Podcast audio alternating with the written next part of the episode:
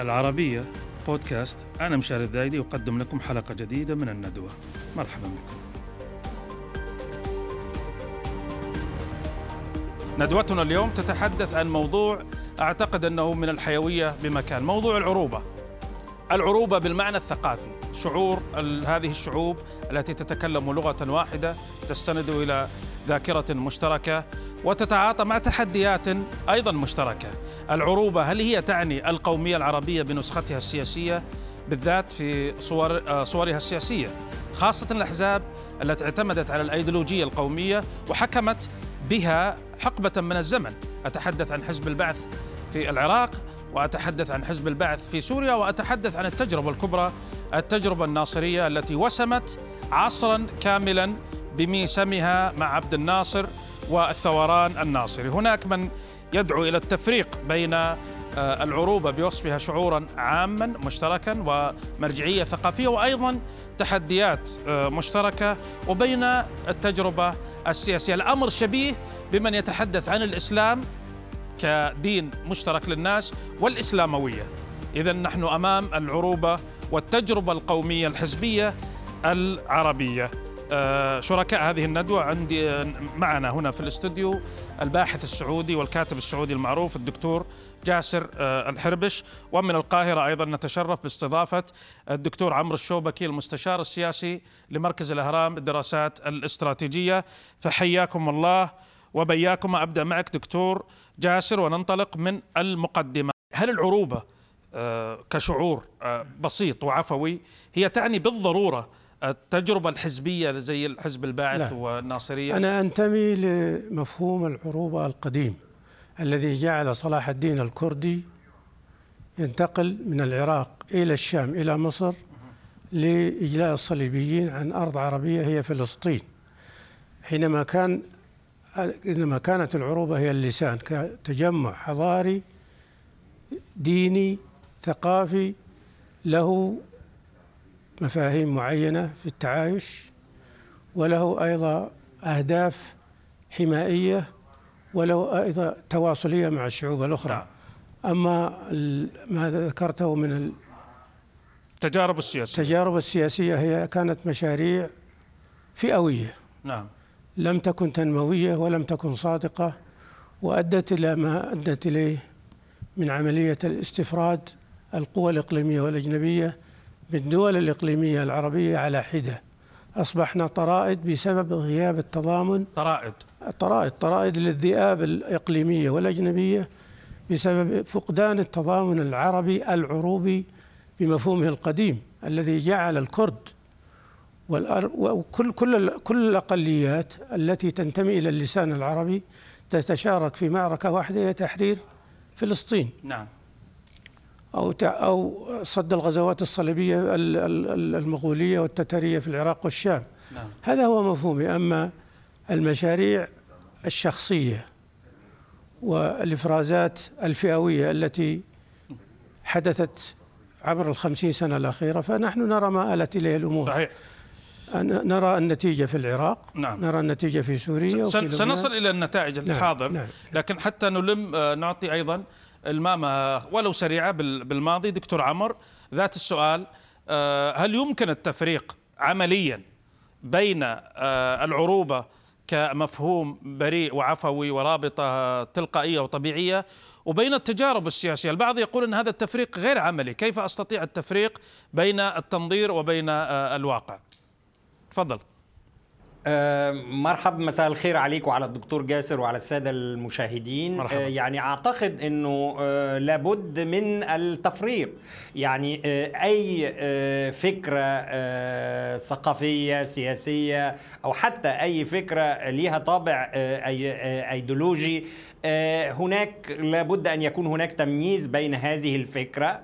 سواء كانت فكرة العروبة أي فكرة حتى الأفكار السياسية الأخرى الليبرالية الاشتراكية وبين آه، تطبيقاتها.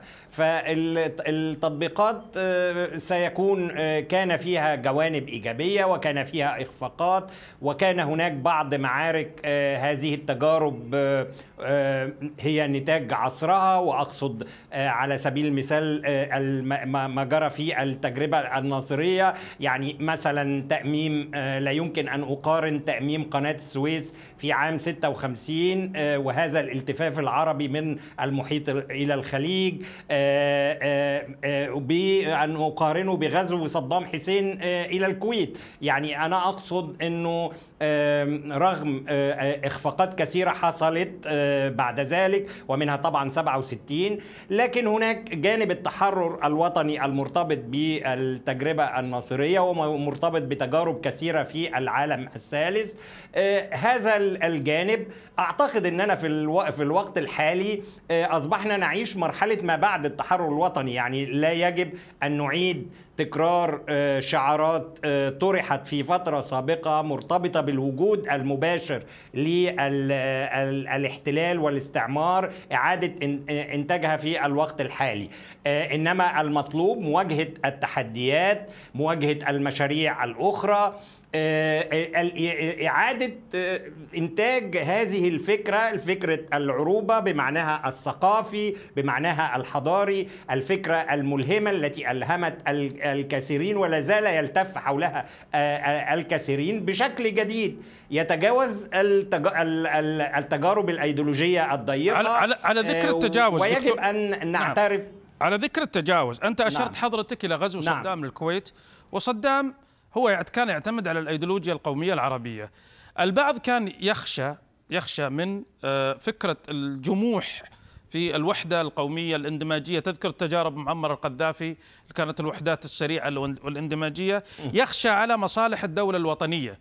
وبالتالي هل ممكن هل من الممكن القول أن الدولة الوطنية بحدودها المعروفة تجربة أصبحت ناضجة ومن غير الممكن التشكيك بها وإنما الحديث عن شيء آخر. تجاوزنا مرحلة الدمج القسري أو الدعوة حتى إلى الذوبان السياسي في بعضها هل تعتقد ذلك؟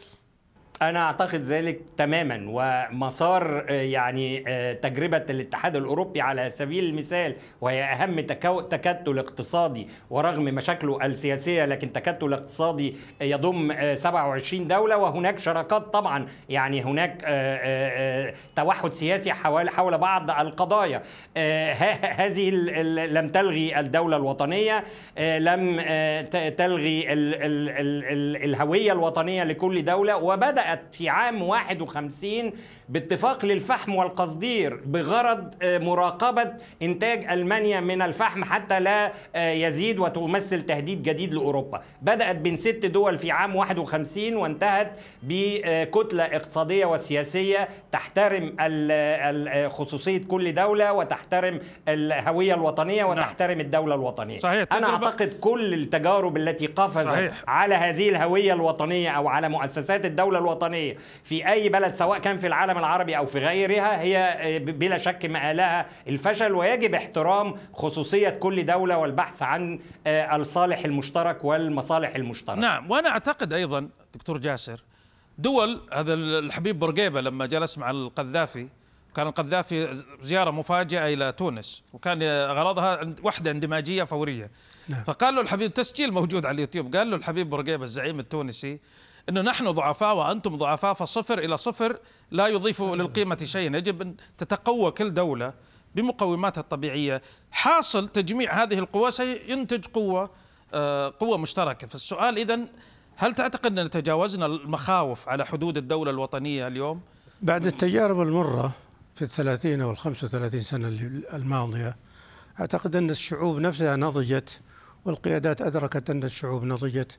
فلا فلم يعد في مجال للمغامرات لأن المغامرات تكلف الكثير. وما من النتائج ما حدث في العراق وفي سوريا وفي لبنان وفي اليمن وفي ليبيا. الشعوب أدركت ذلك أدركت أن التلاعب بالشعارات لا يجدي وأنه خطر. لكن الشعوب تتوق إلى التجربة العروبية الانتمائية التي تهتم أولا بالدولة القطرية التي فيها هذا النظام العروبي وإن حصل فيه فائض خير ف وليس فائض شر فلا لا بأس من تشاركه مع الدول الإقليمية الأخرى. لكن تركيز على التنمية العلمية والتقنية والفكرية والفنية في نفس الدولة القطرية. وما فاض من الخير أهلا وسهلا الشعوب رأت ما حصل. رأت أنه أعود مرة أخرى إلى ظاهرة الاستطراد. حينما أراد صدام حسين حينما أرغم صدام حسين أو أرغم نفسه على الدخول في حرب مع إيران الانتماء العربي هو الذي أنقذه وإلا كانت سقطت العراق حقيقة الانتماء الخليجي والمصري بصرف النظر عن موقف حافظ الأسد نعم. لكنه أنقذ العراق من السقوط وانتصرت نعم. ثم جاءت الكارثة النرجسية الحزبية وشخصية الزعيم فغزت الكويت وفتحت باب باب جهنم. المشى باب جهنم. باب جهنم ولا زلنا نعيش فيه لليوم و... ونعم والنتيجة هو أن إيران التي كانت أيام غزو الكويت في منتهى الضعف استغلوا استغلت القوى العظمى الأجنبية. هذا الضعف بحيث أنها سلمت العراق لإيران. لإيران وفتحت لها الطريق إلى البحر المتوسط ثم رأينا ما يحدث في اليمن. للأسف الشديد. ربما نحن نتحدث إلى جماهير واسعة. ويهمنا أن نتحدث بطريقة مفهومة وواضحة لمختلف الثقافات نعم. المستويات الثقافية. لدينا تجارب متعددة سيئة على ما يحدث وأمثلة على ما يحدث حينما ينعدم التضامن العربي. هو ما حدث بعد غزو الكويت. نعم.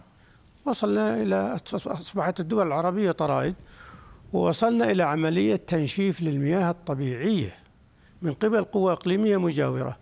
تركيا نشفت سوريا والعراق وإيران. الأنهر تقصد. نعم الأنهر. نعم. الماء الماء الماء نعم. هو أساس الحياة صحيح. أساس الحياة الغذائية والاستقرار والأمن الداخلي والخارجي. نعم. والحبشة تجرأت بحيث أنها تحجم حصة مصر من المياه والسودان وإسرائيل الأردن واليرموك. فإذا انعدم الأمن المائي بجوارك الشر سوف يعم. ولدينا نقاط في المقابل مضيئة على التضامن العربي العفوي الغير مبرمج أصلا وإنما هو انتماء عروبي على النمط القديم الذي ذكرته. نعم. هو ما حصل في البحرين بعد دوار اللؤلؤة حينما ارتفعت الرايات السوداء. نعم. الملك عبد الله أصدر أمر أنه هذا لا يجوز. البحرين عربية.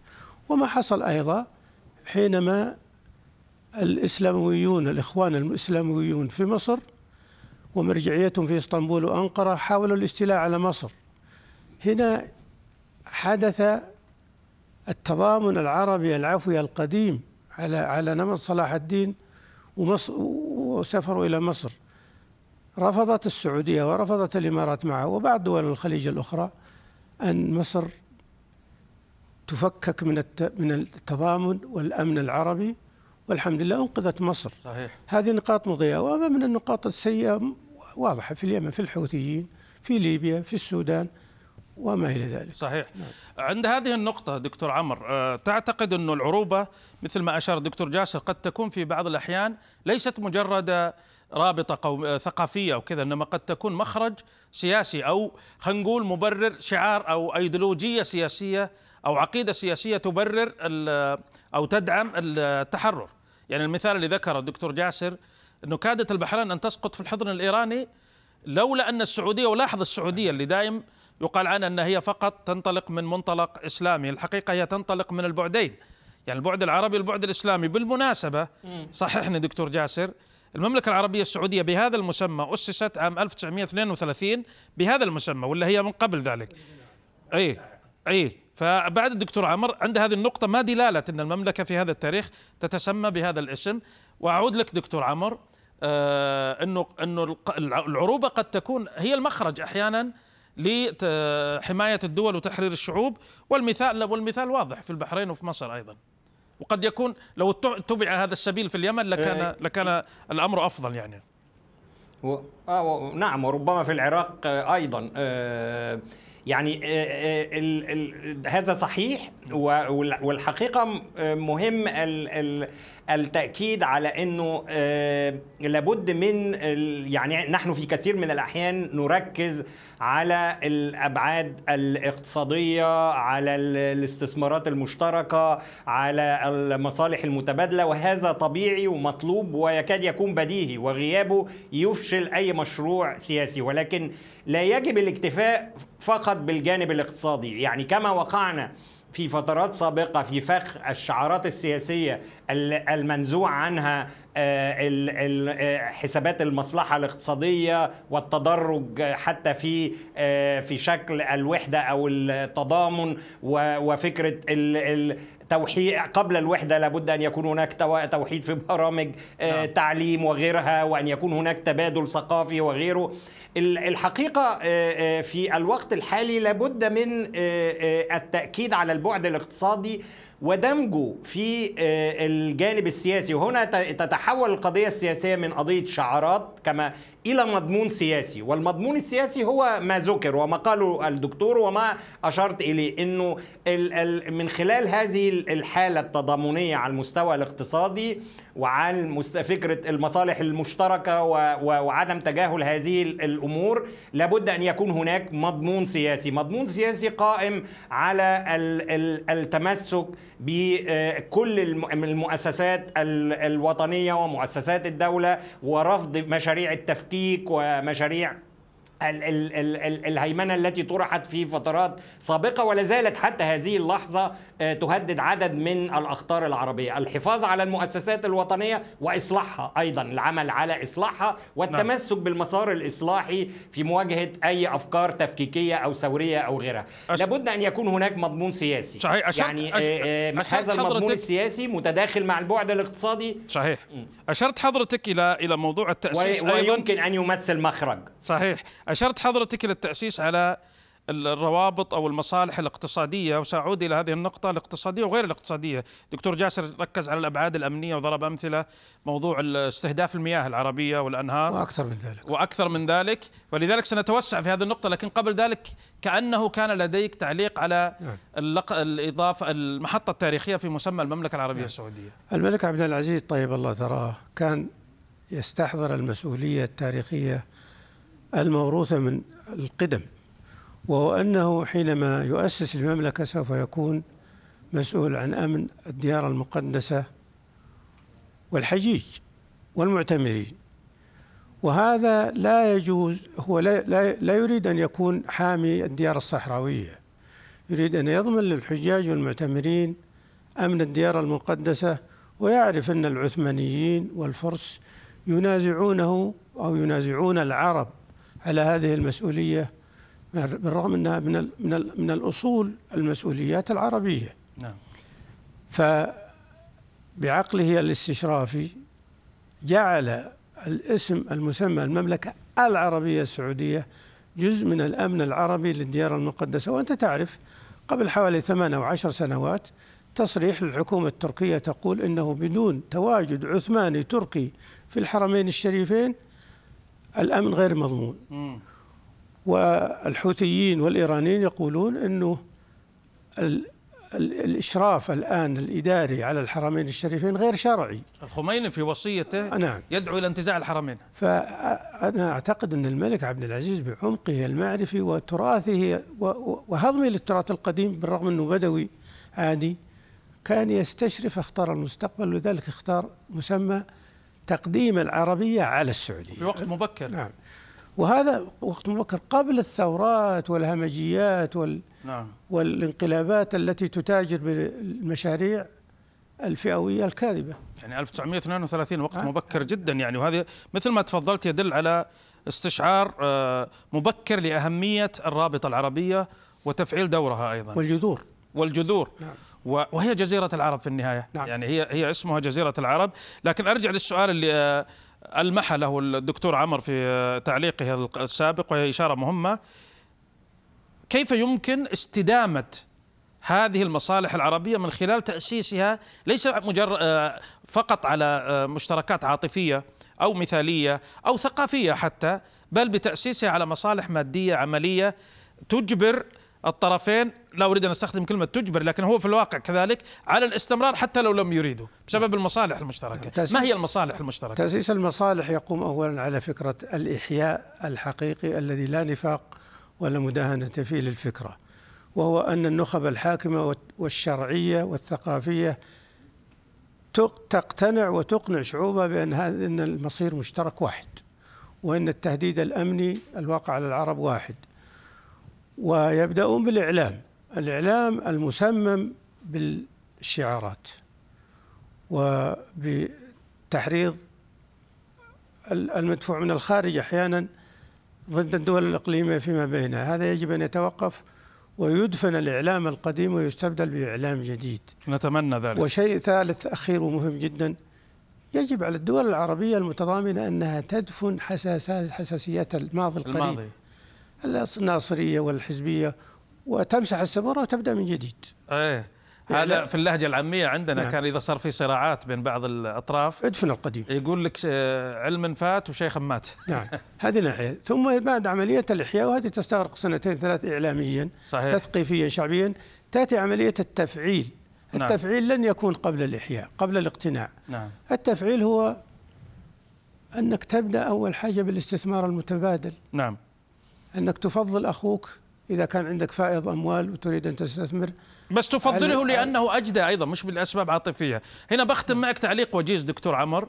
هل ترى في أفق آه، مبشر لاستعادة هذه المصالح العربية المشتركة اليوم في ظل الهجمة الإيرانية والتركية والغربية على المنطقة؟ ولو بشكل سريع لو تفضلت. رغم كل الصعوبات ورغم كل التحديات آه، نعم هناك شعور آه، عروبي متصاعد في أكثر من بلد. بلاد كنا نتصور أنها وقعت بشكل كامل داخل هيمنة هذه الدول الإقليمية وأقصد العراق وغيرها ونجد صحوة حتى لو لم ترفع يعني بشكل مباشر شعارات قومية أو عربية أو عروبية لكن هي مضمونها آه، لصالح العراق العربي ورفض الهيمنة الإيرانية على الشأن العراقي. المشاريع الإقليمية آه، آه، العالم العربي قادر على التعامل معها. إذا بقيت داخل حدودها تبني نماذجها الخاصة في إطار ظروفها الخاصة ودون أن تصدر لنا ثورات أو أزرع في المنطقة.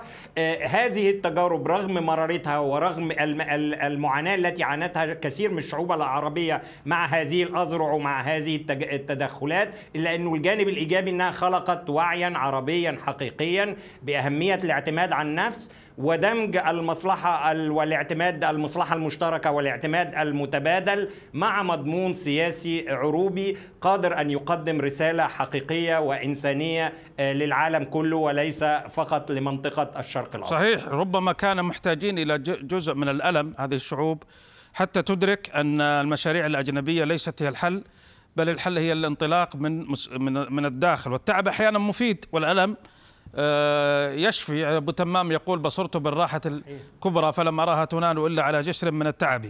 في ختام هذه آه، الندوة التي لم ارغب ان تنتهي لكن الوقت يرغب بذلك. أشكر الدكتور جاسر الحربش الكاتب والباحث السعودي على هذا الإثراء وعلى هذه الأنسام العروبية آه، المنطقية التي أتحفنا بها اليوم. أسعدتني وأشرفتني بالاشتراك مع الدكتور عمرو الشوبكي. الله يسلمك. كما أشكر واختياري عشمك الجميل في اختياري لهذا الموضوع لا أنت أنت فتى العروبة الأغر كما كان يوصف آه، كميل شمعون وأيضا أشكر الدكتور عمرو الشوبكي من القاهرة المستشار في مركز الإهرام على هذه الإضافات القيمة وأشكركم شكرا. أيها السادة من خلف الشاشات أو حيثما تستمعون إلينا.